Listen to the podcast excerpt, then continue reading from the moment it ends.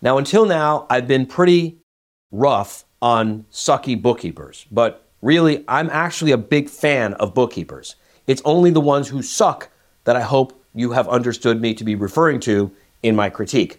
A good bookkeeper is a great asset for any entrepreneur. While RJon was away, Team RJon came to play. All the cat's out of the bag now, folks, but we're still here bringing you our favorite and most importantly, actionable insights to RJon's newest book, Profit First for Lawyers. We're going to help you accelerate your law firm's growth so that you can experience more profit in every aspect of your life. We're also going to be providing some behind the scenes footage at what it's really like to work with RJon Robins. So, put your BS aside for the next few minutes and put yourself, your family, your firm, and your profit first. Welcome back to another episode of the Profit First for Lawyers podcast. I'm your host, Carly, and today we are digging deep into the oath of a CPA, how that differs from what you're probably used to, and how to know if you're working with a really great CPA. I do want to put a caveat in here that this is a topic that both RJon and Larry Brown whom we met in episode 24 and we'll hear from today, that they both feel really very strongly and passionately about. I want to make sure that your takeaway from this episode is not that RJon dislikes CPAs or necessarily wants you to fire yours. The topic we're covering today is one of the frequently asked questions that we hear a lot. So tune in here and prepared to have your mind blown.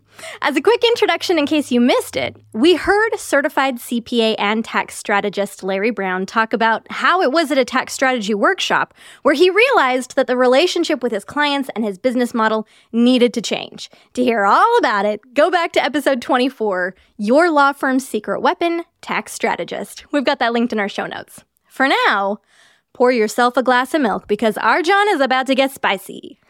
The following is a clip from chapter 7 of the audiobook. If you're reading along, skip ahead to page 51. For some context, RJon is talking about the difference between the oath of a lawyer and the oath of a CPA. Now, he had just gotten done reciting the oath that he took when he was admitted to the Florida bar in 1998. I feel the need to mention that he couldn't recite the oath without raising his right hand, and our camera guy and myself laughed at RJon mercilessly for that. Okay, but I digress. So he had just finished reciting the oath that he took, and he's now getting ready to recite the Florida's Oath of Admission for Attorneys. Now, RJon is going to make the plea, and I'm going to echo that here, that you not turn the dial because it sounds like it's going to be boring. I promise he'll get to the point pretty quickly, and it'll get exciting from there. All right, let's roll that clip. As a representative of clients, a lawyer performs various functions. As an advisor, a lawyer provides a client with an informed understanding of the client's legal rights and obligations and explains their practical implications. As an advocate, a lawyer zealously asserts the client's position under the rules of the adversary system. As a negotiator, a lawyer seeks a result advantageous to the client but consistent with the requirements of honest dealings with others.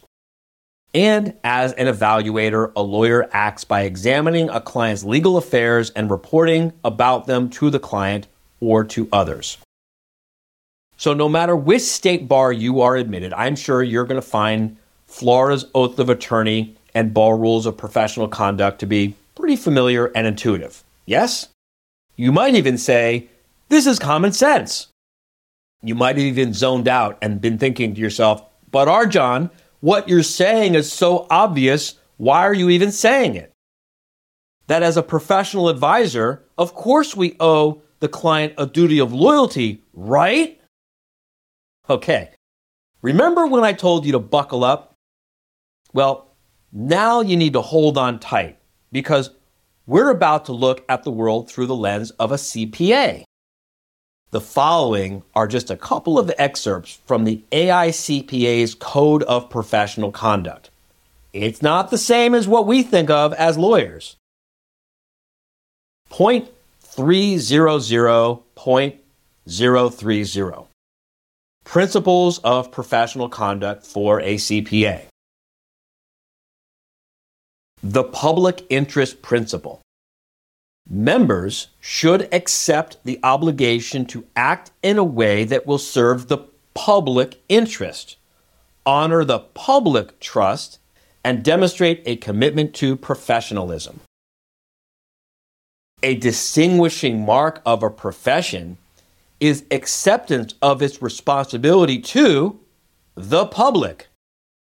The accounting profession's public consists of clients, credit grantors, governments, employers, investors, the business and financial community, and others who may rely on the objectivity and integrity of members to maintain the orderly functioning of commerce.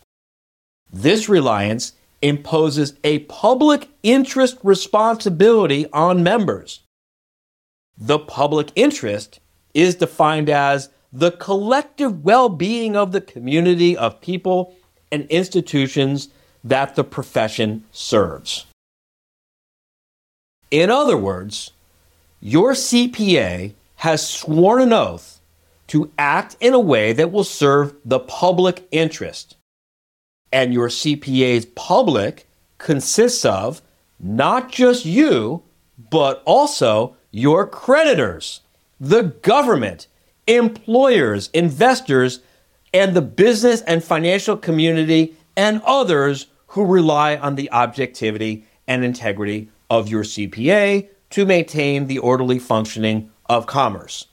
And so, this reliance imposes a public interest on your CPA who you are seeking counsel and strategic advice from, and the public interest is defined as the collective well being of the community of people and institutions that the profession serves, not just you. Okay, now you're thinking, what? I thought my CPA was my advocate. No, I thought my CPA was on my side. Uh uh-uh. uh I thought my CPA was supposed to be zealous about advancing and protecting my interests. So did I. Until I learned this stuff the hard way. Did I mention that I have a lot of battle scars? Perhaps this will be easier for you to understand if we stop using the abbreviation CPA and I simply spell it out for you. Your certified public accountant was trained and took an oath and practices under a set of rules that requires them to protect the public against you. Uh, RJon, I, I think you mean my CPA has sworn an oath to protect the public and me. No! Your CPA took an oath to protect the public against you as an entrepreneur.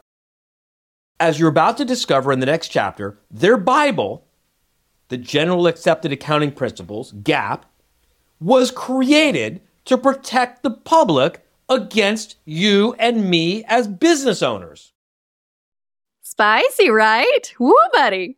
All right, you may be thinking, but RJon's just a lawyer. Just. So, of course, he thinks that. So, let's hear a little bit more from tax strategist Larry Brown, who is both a CPA and a lawyer. Here's what he had to say about the oath of a CPA and his own light bulb moment when he realized that some changes needed to be made to best serve his clients, which in turn led to massive growth in his business.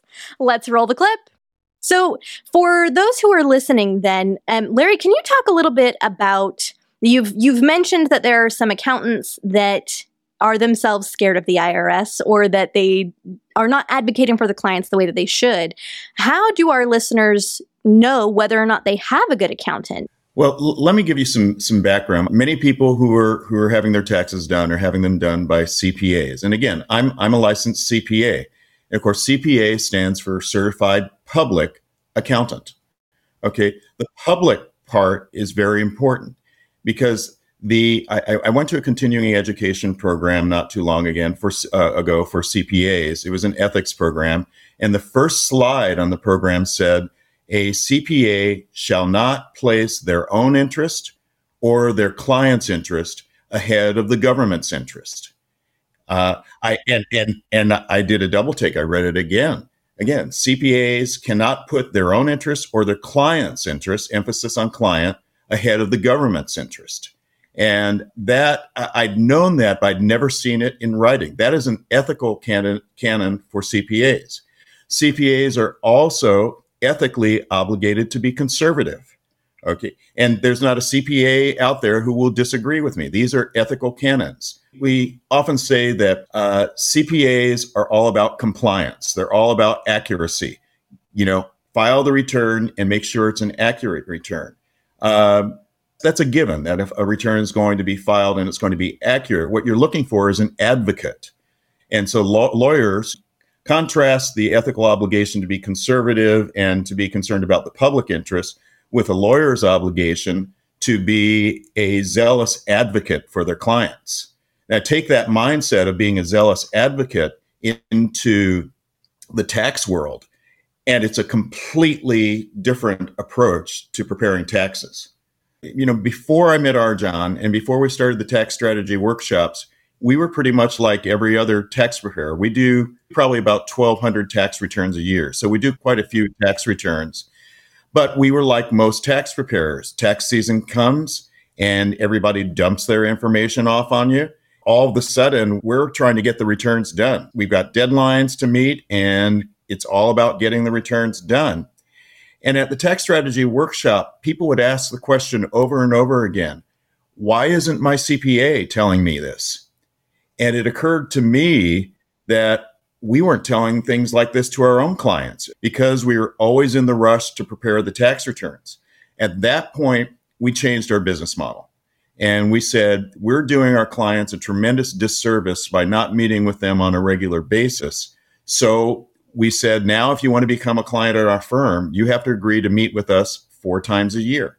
So that by the time April 15th comes around and we're filing your tax return, there are no surprises and and it's been a wonderful mo- model. I think all of our clients would say they they love the way that it works.